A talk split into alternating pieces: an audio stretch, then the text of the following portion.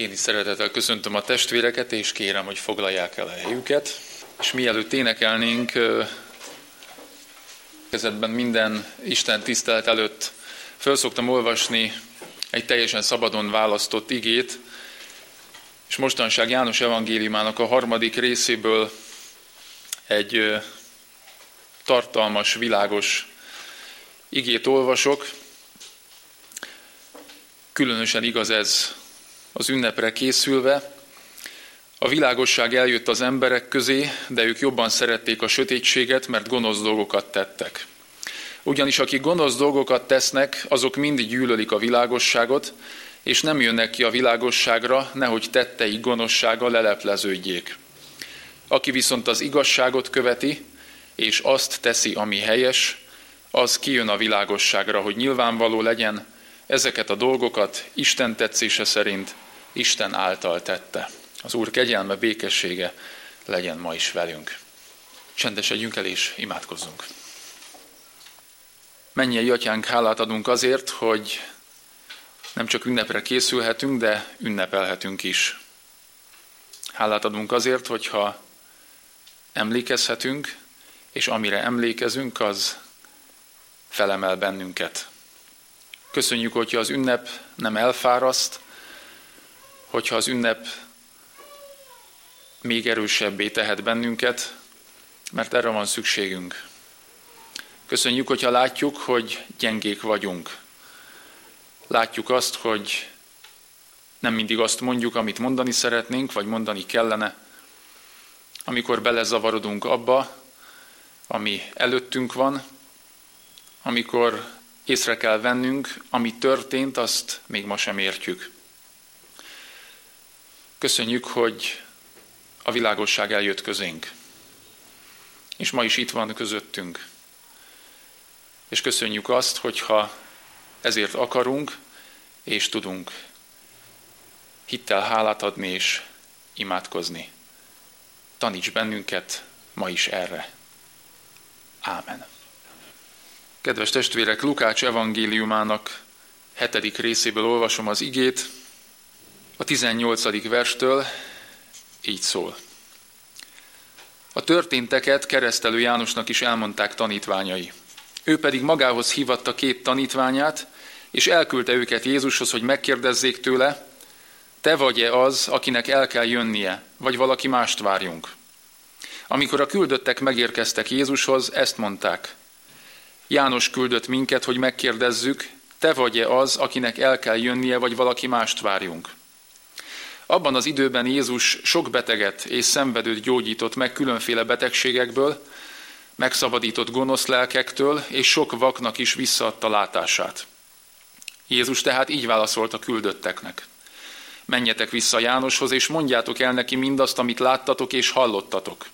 Mondjátok el, hogy a vakok látnak, a bénák járnak, a leprások megtisztulnak, a süketek hallanak, halottak támadnak fel, és a szegényeknek az evangéliumot hirdetik.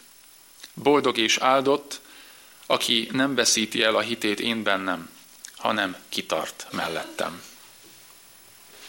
Kérem a testvéreket, hogy fennállva hallgassák meg az igét Lukács evangéliumának hetedik részéből, a 23. verset olvasom. Boldog és áldott, aki hitét nem veszíti el én bennem, hanem kitart mellettem. Ámen. Kérem, hogy a testvérek foglalják el a helyüket. Sokat gondolkodtam rajta, hogy két ötletem is volt, mivel kezdjem a mai igén magyarázatot. Annak idején tanították, hogy nagyon fontos a hallgatóság jó indulatának a megnyerése, ezért ilyenkor valami a gyülekezetre, a közösségre nézve hízelgőt kell mondani, és én ezt választottam, mindenféleképpen olyat szeretnék mondani, amit talán itt Pesterzsébeten még nem hallottak. Minden rendes családba kell egy szabó. Mm, nálunk az első gyülekezetben egy idő után föltűnt, hogy nagyon sok gyülekezeti tagunknak, presbiterünknek a családfáján található Szabó Vezeték nevű ember, nekem a nagymamámat hívják így, és van ráadásul Szabó István nevű presbiterünk, akit megkülönböztetendő a püspök vagy a bogári Szabó Istvántól rendes Szabó Istvánnak nevezünk, és lehet, hogyha egyszer fia születne még, akkor már így is anyakönyveznék, mert ez annyira ráragadt. És mondtam is múlt héten a gyülekezetben, hogy az ország legszebb nevű református gyülekezetébe jövök, hiszen a Szabó telepi gyülekezetnél szebb nevet ki tud kitalálni. És ezért is beszélgettünk már sokat Zsuzsival is, milyen hely ez a Szabó telep, miről lehet itt valami olyat mondani advent első vasárnapján, ami a legtöbbünknek fontos.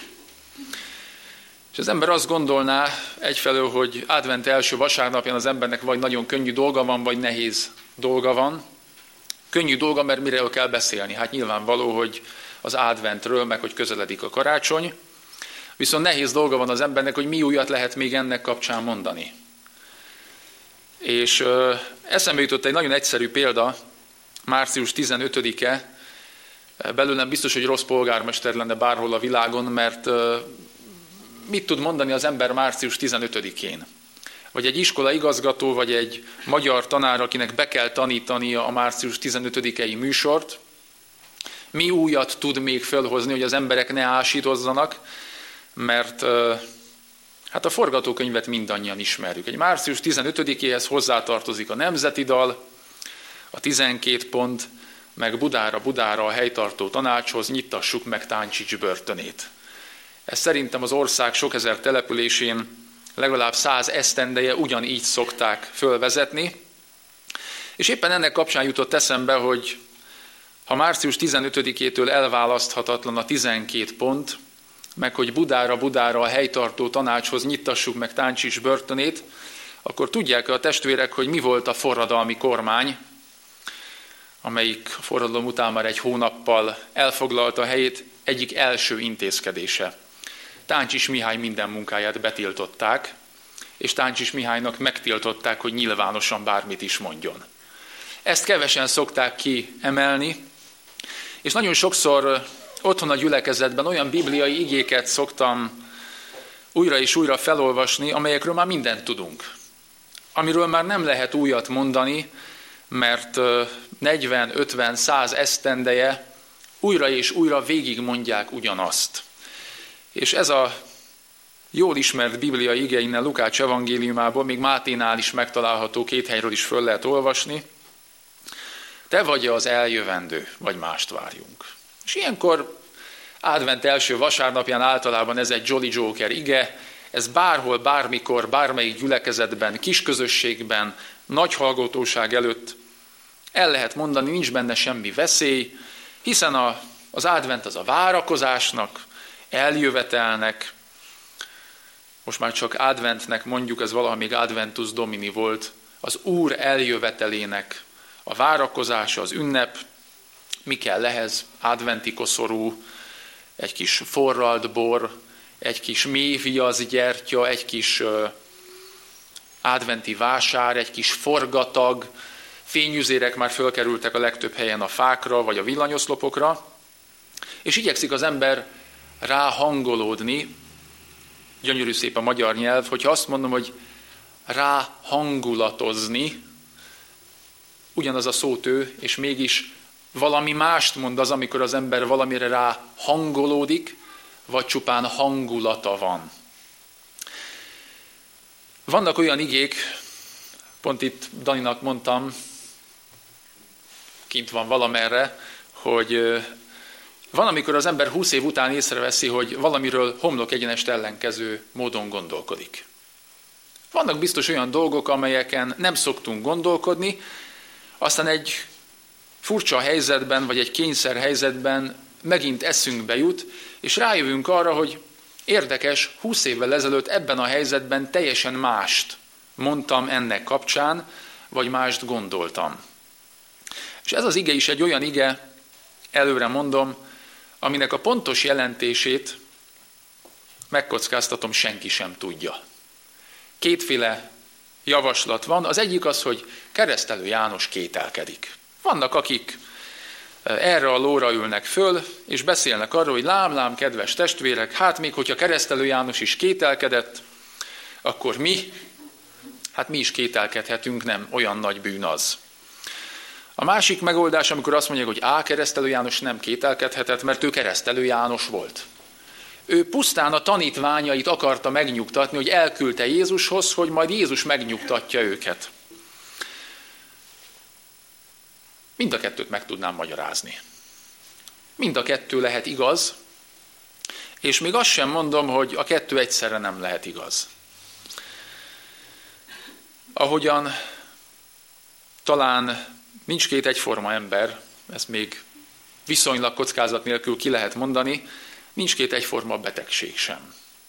Nincs két egyforma életút, nincs két egyforma gondolkodásmód, így azt is merem mondani, hogy nincs két egyforma felkészülési terv, de két egyforma gyógymód sem.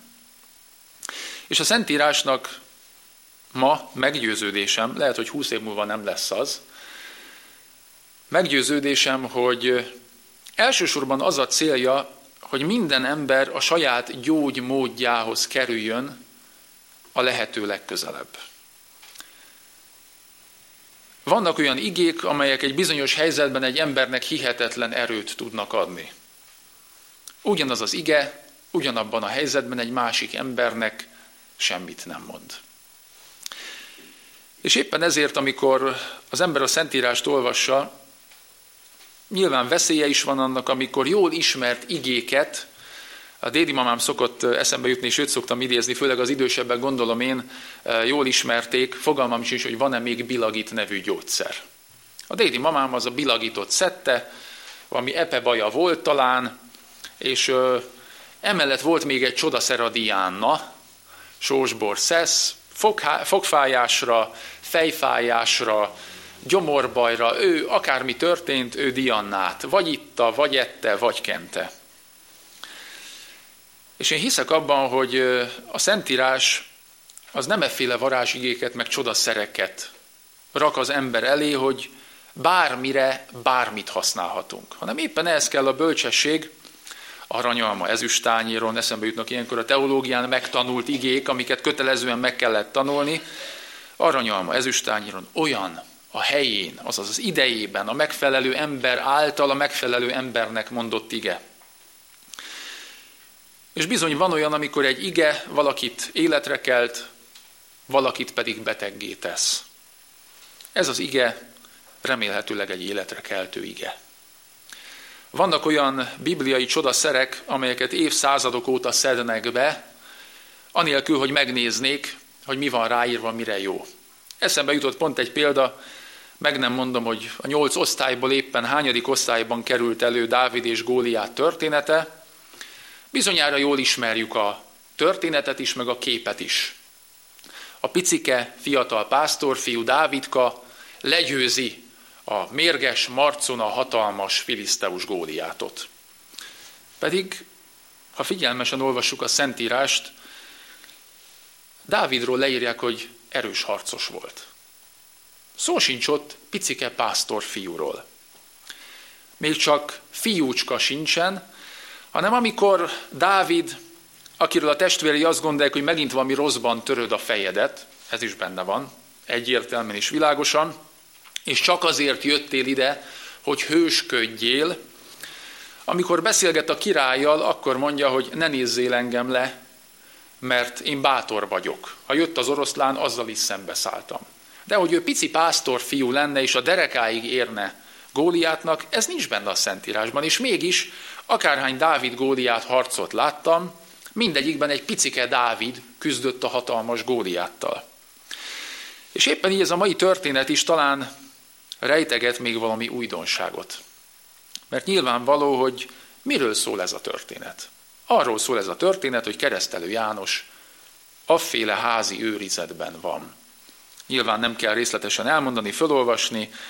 Beszólt a királynak, minősítette őt, a király noha tisztelte, félt is tőle, de eljött az a pillanat, amikor ki kellett vonni keresztelő Jánost a forgalomból, nem utolsó sorban asszonyi tanácsra, és ebből világosan kiderül, hogy keresztelő János ebben a házi őrizetben éli az életét, fogadja a tanítványait, a tanítványok híreket hoznak, és híreket visznek. Egészen pontosan a Naini fiú feltámasztása után is elmennek a tanítványok keresztelő Jánoshoz, és ezzel kezdtem a 18. versben, a történteket keresztelő Jánosnak is elmondták. Magyarul egy fiatal ember feltámasztásának a történetét. Keresztelő Jánosnak hozzák a híreket. Tudjuk, hát ha valaki ismerte Jézust, akkor az keresztelő János volt. Elveszítheti a hitét? Vagy fogalmazzunk finomabban, kételkedhet-e, elcsüggedhet-e, elkeseredhet-e egy olyan ember, aki elsőként jelenti ki, hogy Jézus kicsoda. Elcsüggedhet-e az az ember, aki a saját tanítványait igyekszik arra buzdítani, hogy ne bennem, ne engem, hanem ő benne is őt. Hiszen János evangéliumának az elején olvassuk, hogy Péter, András, Jakab, János, Fülöp, csupa olyan ember, akik már keresztelő Jánosnál tanultak, és keresztelő János szinte rátukmálja őket Jézusra, hogy őt inkább. És ugye jön András, megvan a messiás. Péter meg legyint, aztán hazamegy, te olyan lelkes vagy. És aztán Jézus megkeresztelkedésének a történetét is érdemes csak egy pillanatra felidézni. Pontosan tudja keresztelő János, hogy kiáll ott előtte. Hát lehetséges-e, hogy ez a keresztelő János kételkedik? Lehetséges-e, hogy mondjuk úgy mély pontra kerül, vagy valamiféle lelki válságban van éppen? Vagy pedig elfogadjuk azt, hogy nem, ilyen nem történhetett, pusztán az ő kételkedő tanítványait akarja Jézus után küldeni, hogy a tanítványok inkább benne higgyenek, mint ő benne Jánosban. Némi nemüleg ellentmond ennek a változatnak az, hogy hát keresztelő János tanítványai jönnek és hozzák a hírt a Naini ifjú feltámasztásáról. Hát nem látták. Közvetlenül előtte olvashatjuk azt a bizonyos kapernaumi századost. Nyilvánvaló, hogy keresztelő Jánosnak napra kész adatai voltak arról, hogy Jézus merre járt, kikkel találkozott, mit mondott és mit tett. Vajon mi értelme volna annak, hogy pusztán elküldi Jézushoz a tanítványait, hogy megkérdezzék, te vagy az eljövendő. Hát nem lett volna egyszerűbb, hogy azt mondja, hogy ő az eljövendő, aztán menjetek és tanuljatok tőle, ne tőlem. Elküldhette volna a tanítványait.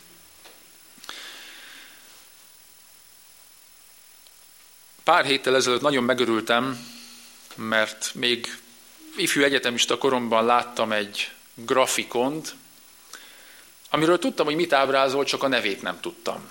És próbáltam utána nézni az interneten, és hát, hogyha oda beírjuk, hogy grafikon, akkor millió közül válogathatunk, míg nem teljesen véletlenül valahol lehet, hogy a Facebookon megtaláltam az elnevezést, a Dunning-Kruger hatás. Megkockáztatom, hogy két okos amerikai eh, ki akartak találni valamit, és ezt egy grafikonon ábrázolták.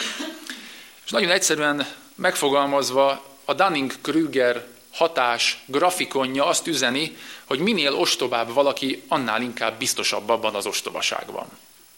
És a legtöbb ember életében eljön az a pont, vagy eljut a csúcspontra, és onnan nem mozdul, ugyanolyan ostoba, mint 50 évvel ezelőtt volt. És azt az ostobaságot ugyanolyan harciasan tudja védeni. Vagy pedig, és ez a nagy felfedezés, elkezd zuhanni az a görbe. És nagyon sokáig zuhan. És ez a két okos ember kifejtette, hogy az ember minél több tapasztalatot szerez, annál inkább hajlamosabbá válik a bizonytalanságra. Míg végül, ha ezt a sok tapasztalatot megfelelő módon rendszerezi, talán elkezd megint csak emelkedni egy picikét, de a maga biztossága soha nem éri el azt a fokot, amire egy ostoba ember képes. Ma meggyőződésem, hogy ez így van. Emlékszem rá, vannak uh, példáim is. Voltak esetek, amikor 20 évvel ezelőtt 150 százalékosan biztos voltam abban, hogy abban a helyzetben mit kell mondanom vagy tennem. Megvoltam róla győződve, hogy amit mondok és teszek, az helyes. Az ostoba ember nagyon magabiztos. És egyre inkább úgy érzem, hogy én még mindig ezen a lefele mutató görbén haladok, hol lassabban, hol gyorsabban, amikor az ember elbizonytalanodik. Nyilvánvaló nem a hitében, de akár még a hitében is. És ez a történet éppen, hogy erről szól. És talán éppen ezért gondolták úgy az evangélisták, hogy bizony ez a történet tanulságos történet. Ezt nem kell szégyelni. Ja, vannak történetek, amelyek folyamatosan megújulnak. Vannak emberek, akik az életrajzukat folyamatosan átírják. Ha kell, akkor a pártház ablakán lőttek ki, ha kell, akkor az ablakán lőttek be. Van ez a régi mondás, ugye, hogy emlékszel, amikor ott a pártháznál harcoltunk, és lőttük a pártházat. Mikor melyiket? Hát mikor melyiket? És az életünkben sokszor ugyanebbe a helyzetbe kerülünk, hogy igyekszünk megszépíteni azt, ami nem szép.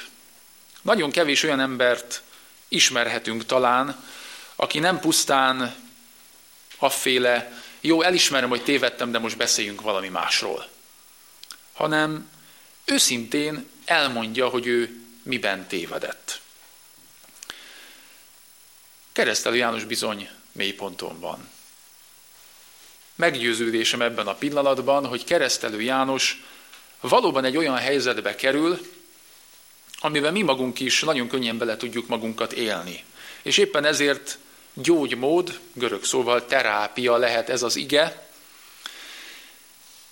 és nem arról szól, hogy ha az embernek baja van, akkor csináljon úgy, persze tudom, persze érzem, esetleg egy-két embernek el is mondom a kételjeimet, gondjaimat, de hát az ember, hogyha bölcs, főleg, hogyha keresztény ember, főleg, hogyha hívő ember, főleg, hogyha evangéliumi hívő ember, vagy komoly hívő ember, akkor a gondjait megtartja saját magának, mert a többieknek azért mégiscsak az erőt kell sugalni és sugározni.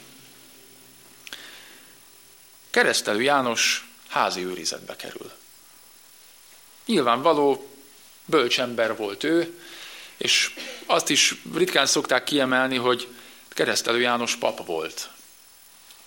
Abból az egyszerű okból lehet erre következtetni, hogy az édesapja pap volt. És egy elsőszülött fiúnak nem kellett gondolkodni azon, hogy szakmunkás kíván-e lenni, vagy művész, hanem az pap lett. És ezért is volt az botrányos, meg világra szóló hír, és ezért megy ki, ahogy olvassuk, Jeruzsálem meg Júdea egész népe a Jordán folyóhoz, mert egy pap tevesző ruhában. Levette a papi ruhát. Ott hagyta azt, ami élete végéig, meg mindenkinek, minden leszármazottjának tisztes, biztos, jó módot, megélhetést tudott biztosítani. Egy pap, aki a papokat szídja. Amikor van egy jó szava a vámszedőkhöz, van egy jó szava a katonákhoz, aztán jönnek a vallásos emberek, őket meg elküldi a csudába. Hát ez tényleg világra szóló hír. Képzeljünk el egy államtitkárt, aki szétosztja a vagyona felét a szegények között, a másik feléből meg kárpótolja azokat, akiket becsapott. Hát biztos, hogy ez világra szóló hír lenne. És keresztelő János, aki emberként, emberek között a legnagyobbként, de mégis a mennyek királyságában a legkisebb is nagyobb nála, emberek között a legnagyobbként szembe kell, hogy nézzen azzal, hogy nem úgy alakulnak a dolgok, ahogyan ő esetleg elképzelte. Nyilvánvaló, hogy keresztelő János ugyanúgy gondolkodik, mint bármelyik más egészséges ember. Vannak életében jó pillanatok. Vannak emlékezetes pillanatok. Hiszen keresztelő János ott a házi őrizetben, fogságban visszagondolhatott arra, amikor meghozta azt a döntést, hogy leveszem a papi ruhámat és fölveszem azt a teveszőr ruhát. Visszaemlékezhet arra, amikor elkezdte hirdetni, térjetek meg, mert elközelített a mennyek országa. Visszaemlékezhet arra a napra, amikor ő jelenti ki, hogy kicsoda Jézus, és nyilván neki magának is ez egy hatalmas élmény, és mégis itt van ez a furcsa helyzet, hogy elküldi a tanítványait. Te vagy az eljövendő, vagy mást várjunk. Én hiszem azt, hogy keresztelő János valahogy nagyon rossz kedvében van. Nyilvánvaló, hogy vannak élményei, vannak emlékei, kapott kijelentéseket. De éppen ez mutatja, hogy mi nem így működünk. Hogy egy kopott fogaskereket kicserélünk egy új fogaskerékre, egy törött alkatrészt kicserélünk egy új alkatrészre, akkor minden ugyanolyan szépen fog működni, mint előtte. Az életünk nem abból áll, hogy mindenféle bölcsességeket, vagy akár bibliai igéket egymás mellé rakunk, és a végén ott lesz egy boldog, egy két lábbal, szikla szilárdan, a hitben is megálló ember. És nem véletlenül hangzik el az a kijelentés, ami egy ellentmondás, hogy amikor gyenge vagyok, akkor vagyok erős.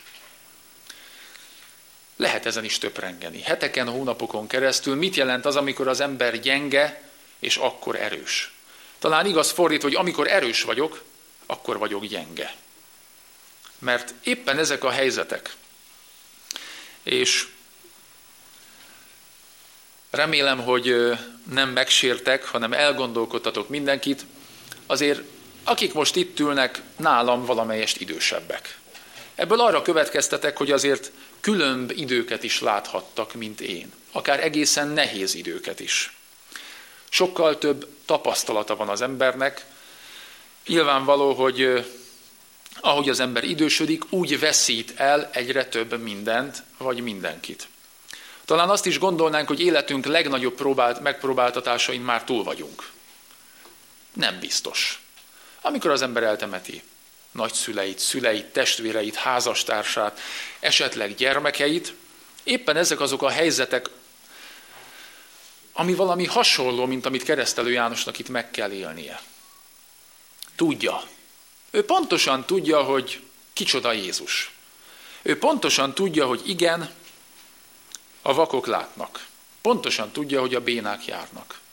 Pontosan tudja, mit jelent az, hogy a szegényeknek az öröm üzenetet, az evangéliumot hirdetik.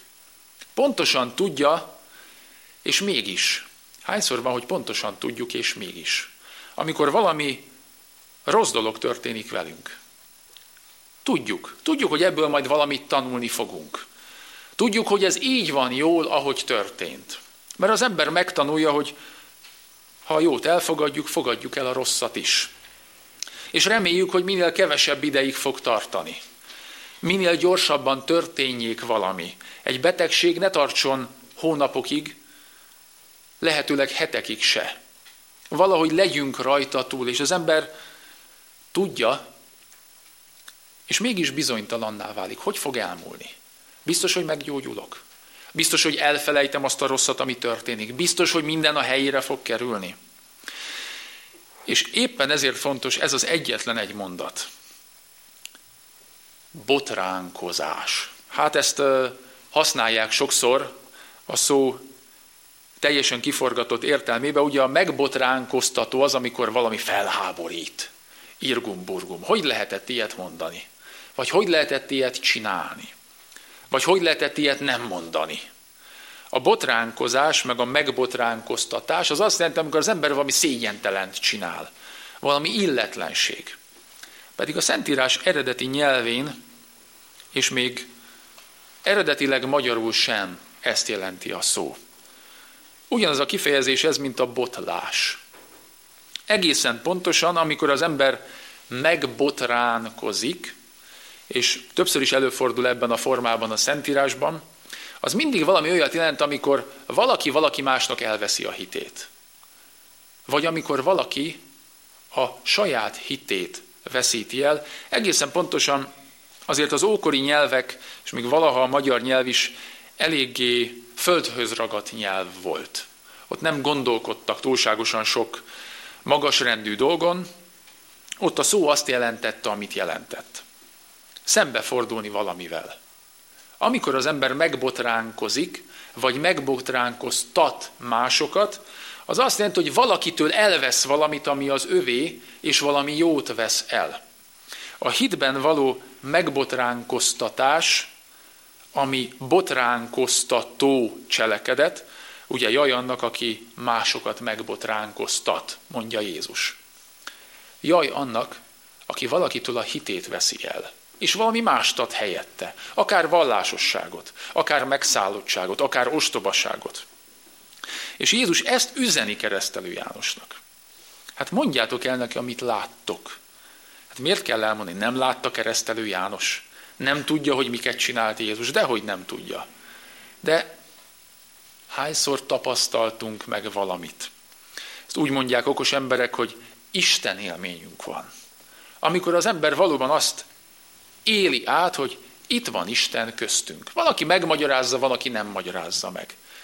És aztán olyan jó az a pillanat. Ugye lehet mondani azt a bizonyos megdicsőülést, amikor Péter azt mondja, hogy ó, jó itt. Hát, hát, ha ez tarthat napokon keresztül, vagy heteken keresztül. És aztán ott van, elmúlik az első szeretet.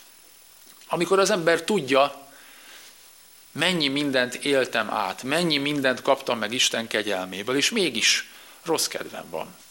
Mégis elfáradtam. És lehet említeni Illés profétát, mint a legszebbet. Aki lefekszik, azt meg akar halni. Ott van Jónás proféta. Az is lefekszik, az is meg akar halni. Föl vannak háborodva, elegük van. És aztán, hogyha valaki olvassa a többi, akár nagy, akár kis profétát, visszatérő népi motívum, hogy a profétának egy idő után elege lesz belőle. Pedig ha valaki, ő kellene, aki lankadatlanul, ernyedetlenül, álhatatosan, újra és újra 150 százalékra teljesíti a normát. Boldog és áldott, aki nem botránkozik meg, aki nem kételkedik, aki nem veszíti el a hitét, hanem kitart mellettem, mondja Jézus. Mert van, amikor az ember valóban gyenge. Lehet mondani példákat, egy barátság, egy házasság, egy szülő-gyermek kapcsolat. Hányszor meggyengül? Hányszor érzi úgy az ember, hogy itt most ezt erről tessük? Meg lehet menteni? Én az orvos hivatását tartom a legszentebbnek a világon, amikor az ember egy másik ember életét veheti a saját kezébe. Néha szó szerint is. Egy szívsebész írta egyszer, amikor az ember megérinti egy másik embernek a szívét. Magyar nyelven is milyen gyönyörű szépen szól ez. Megérinteni, kézbe venni valakinek a szívét.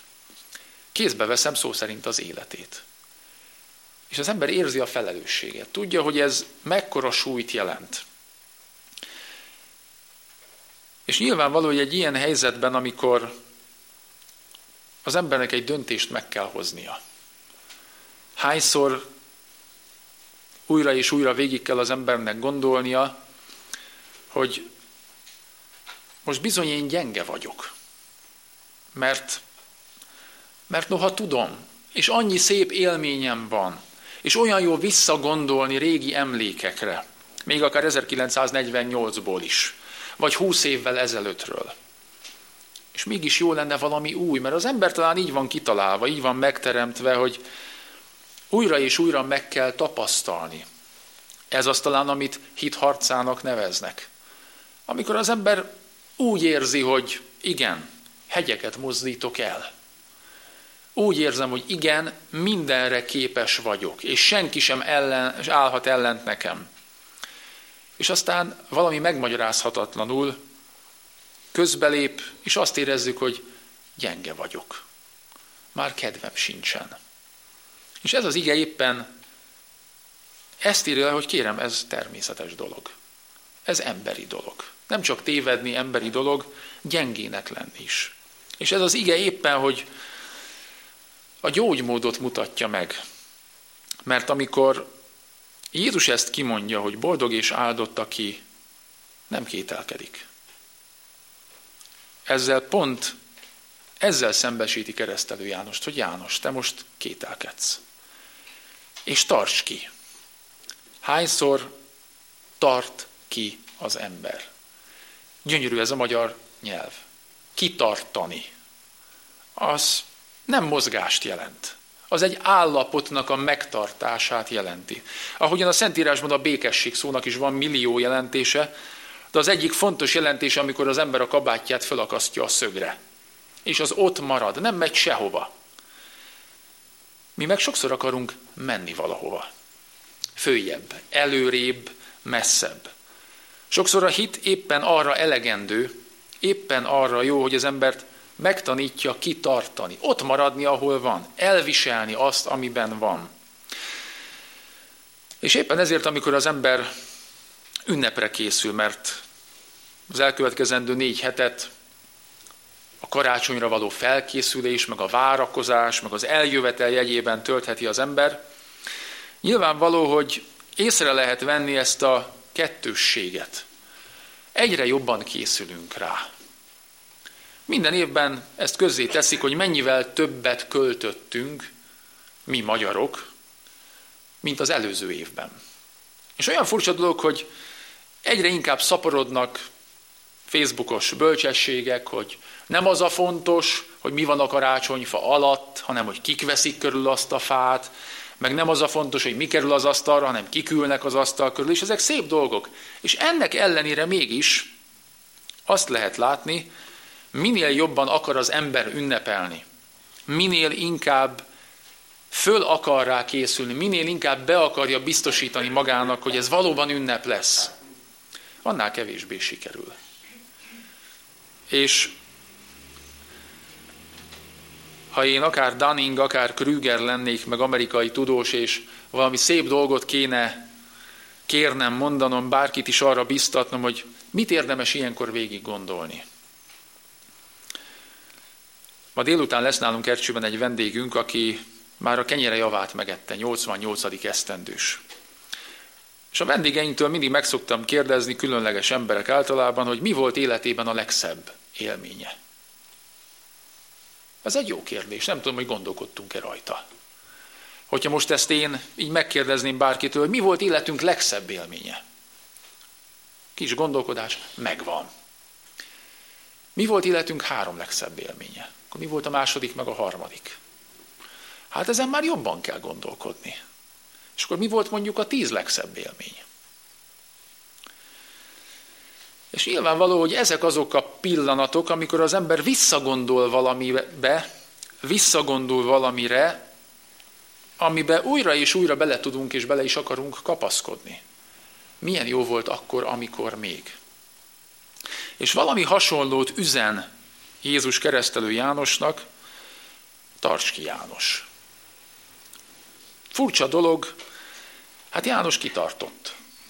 És úgy elképzelem a befejezését is a történetnek, ugye amikor egy dorbézos éjszakán megjelent néhány katona, hogy elnézést kérünk, kedves János, de a fejedre volna szükségünk.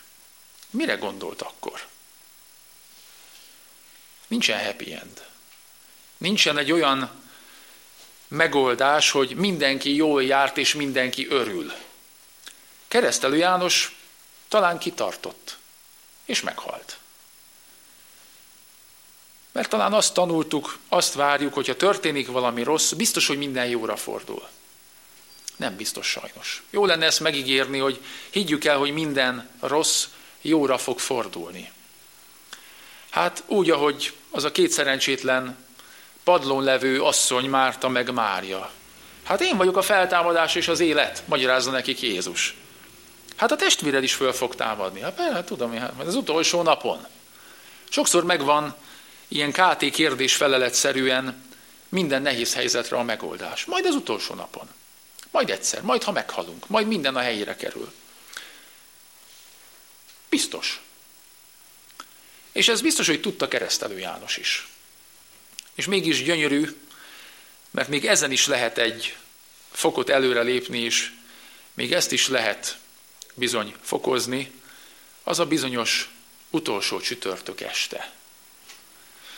Amikor nem azt olvassuk, hogy Jézus a barátaival kocint, és aféle legénybúcsúként megünnepli mindazt, ami mögötte van, és halleluja, holnap engem keresztre fognak feszíteni, és győz az igazság, hanem milyen gyönyörű, az evangélisták leírják, hogy bizony Jézus is vért verítékezik, meg könyörög, meg el van keseredve. Hát még ti sem tudtatok virasztani velem.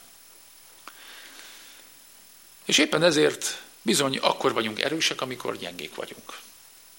Mert ezekben a helyzetekben, amikor az ember nem is akar erősnek tűnni, amikor valóban gyenge, mert történik velünk valami, és milyen kicsivé össze tud menni az életünk.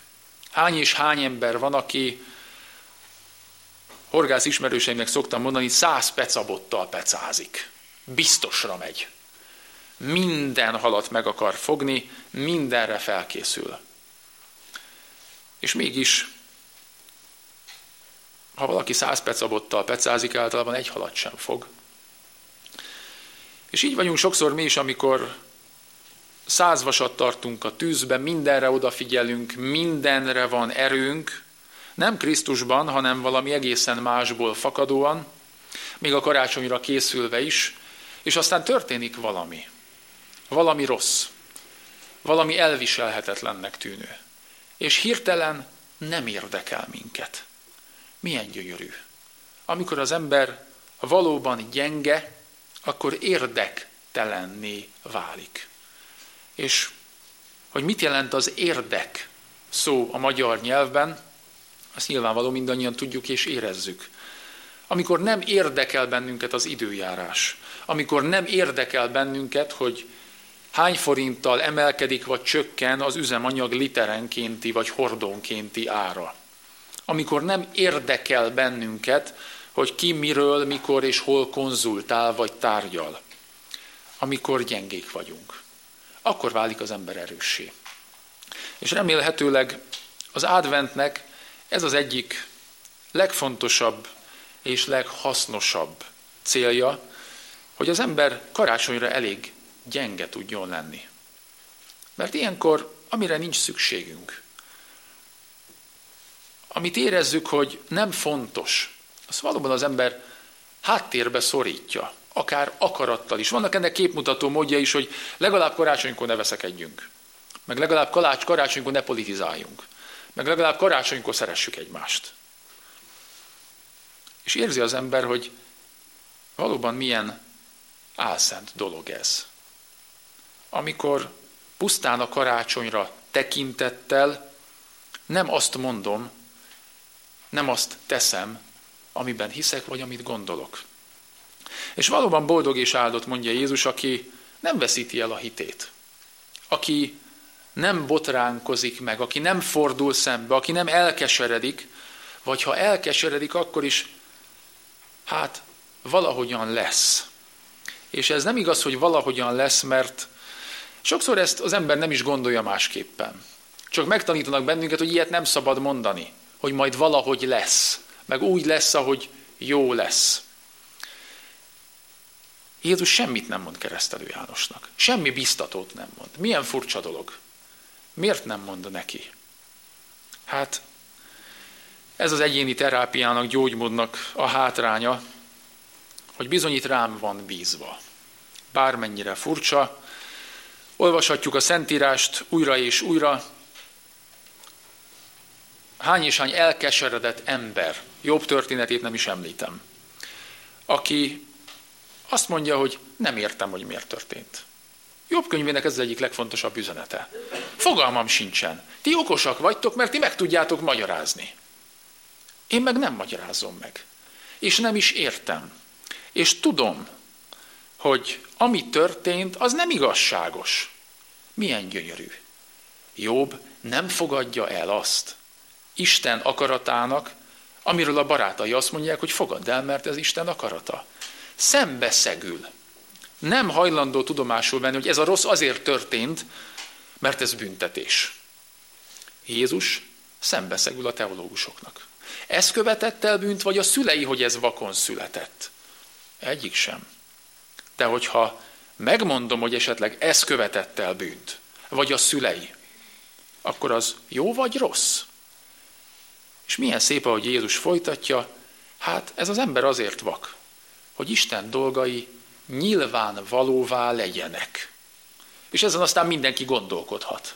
És akkor Jézus azt mondja, hogy hát menj el, most meg a szemedet, aztán látni fogsz.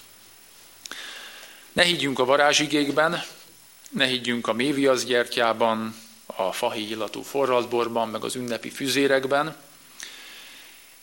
Éppen, hogy az ember minél nagyobb terheket hordoz a hátán, annál inkább látja meg az értelmetlenségét, annak, hogy karácsonykor talán boldogabbnak akarjunk tűnni, vagy legalább ilyenkor érezzük magunkat annak. Ez az ige, a legádventibb ige talán, biztos, hogy nagyon sokan magyarázzák ma is, és nem csak a református egyházban, hanem szerte széjjel a világon ezt az igét. Jó volna valami nagyon pozitívat, valami nagyon felemelőt, valami nagyon erő összpontosítót mondani ennek kapcsán. Ez egy lehangoló, ez egy borulátó ige. Abban a tekintetben, hogy igen, van, amikor képességeink, erőnk határához érünk. És mégis ez a csodálatos, hogy ebben a helyzetben ennyit tud pusztán Jézus mondani, hogy János, ma így mondanánk, hogy szedd össze magad. Mert pontosan tudod, hogy mi kell ahhoz, hogy az ember erős legyen.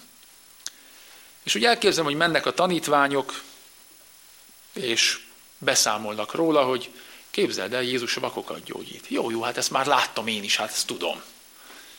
Képzeld el azt is, hogy örömhírt hirdet. Jó, jó, és valami új. És képzeljük el, vajon mi a különbség, hogy 8 vaknak vagy 88 vaknak adja vissza a látását? Ma egy olyan világban élünk, hogy valaki minél többször csinál meg valamit, az annál jobb nyilvánvaló. Márpedig ebből a történetből éppen, hogy ez derül ki. Hogy bizony az ember hallhat, láthat mások is jöhetnek és győzködhetnek, és mégis aki megbotránkozhat, aki a hitét elveszítheti, az csak keresztelő János. És valóban ebben a helyzetben, amikor mi magunk is talán gondolkodunk rajta, tényleg biztosak vagyunk? Tényleg százszázalékosak vagyunk? Van szép teológiai kifejezés, az üdv bizonyosság. Biztos, hogy Isten kezében vagyunk, és biztos, hogy a rossz dolog történik velünk, az azt jelenti, hogy már nem vagyunk az ő kezében vagy amikor betegek vagyunk, vagy amikor olyan dolog történik velünk, amit persze elfogadunk, de örülni nem tudunk neki. Legfeljebb reméljük, hogy minden jóra fordul, és hogyha nem fordul jóra. És hogyha nem egy évig, hanem ötven évig, ha hetven évig kell valaminek a terhét viselni. Szóval reménység szerint az elkövetkezendő hetek segítenek abban bennünket, hogy egy kicsit összeszedjük a gondolatainkat, egy kicsit összeszedjük saját magunkat, odaforduljunk, és ez szép, hogyha odafordulunk valahová, akkor valahonnét elfordulunk, és odaforduljunk, ahol valóban életünk lehet. Ha jól tudom, akkor most jön egy ének. Szavadra, ó Uram! Ez még aféle Biblia ige is lehet, ugye, amikor Péter azt mondja, hogy hát én ugyan semmilyen halat nem fogtam, meg én értek a halászathoz, meg hinni sem nagyon hiszek benne, de ha te mondod, akkor mégiscsak kivetem a hálót, jusson ez is eszünkbe, amikor ezt az éneket énekeljük. Csendesedjünk el és imádkozzunk. Urunk, köszönjük, hogy Te ma is így szólítasz meg bennünket. Köszönjük, hogy nem mellénk beszélsz, Köszönjük, hogy lehetünk gyengék, erőtelenek. Köszönjük, hogy annyi jó mellett, annyi fájdalomra is visszagondolhatunk. Köszönjük, hogy Te úgy fogadsz el bennünket, ahogy vagyunk. Jó, hogyha mi is így fogadjuk el magunkat, ahogy vagyunk, és úgy fogadunk el téged is, ahogy vagy. Hálát adunk azért, hogy ma is emlékezhetünk. Hálát adhatunk azért, hogy annyi szenvedő embertől tanulhattunk. Álhatatosságot és kitartást. Hálát adunk azért, hogyha most talán úgy érezzük, hogy két lábon és szilárdan állunk. És hálát adunk azért, hogyha tudunk, és akarunk is kételkedni, abban bízva, hogy Te megerősítesz bennünket. Hagy tudjunk ma is hittel azért imádkozni, hogy legyünk gyengék, hogy Te így erősíts meg bennünket. Köszönjük, Urunk, hogy ma is a Te nevedben imádkozhatunk. Atyánk, aki a mennyekben vagy, szenteltessék meg a Te neved. Jöjjön el a Te országod, legyen meg a Te akaratod, mint a mennyben, úgy a földön is. Minden napi kenyerünket add meg nekünk ma, és bocsásd meg védkeinket, mert mi is megbocsátunk az ellenünk védkezőknek. És ne vigy minket kísértésbe, de szabadíts meg a gonosztól, mert tiéd az ország, a hatalom és a dicsőség. Mind örökké. Ámen. Mindezek után fennállva kérjük és fogadjuk az ige útmutatását és áldását. Ezt mondja az írás, aki viszont az igazságot követi, és azt teszi, ami helyes, az kijön a világosságra, hogy nyilvánvaló legyen, ezeket a dolgokat Isten tetszése szerint és Isten által tette. Ámen.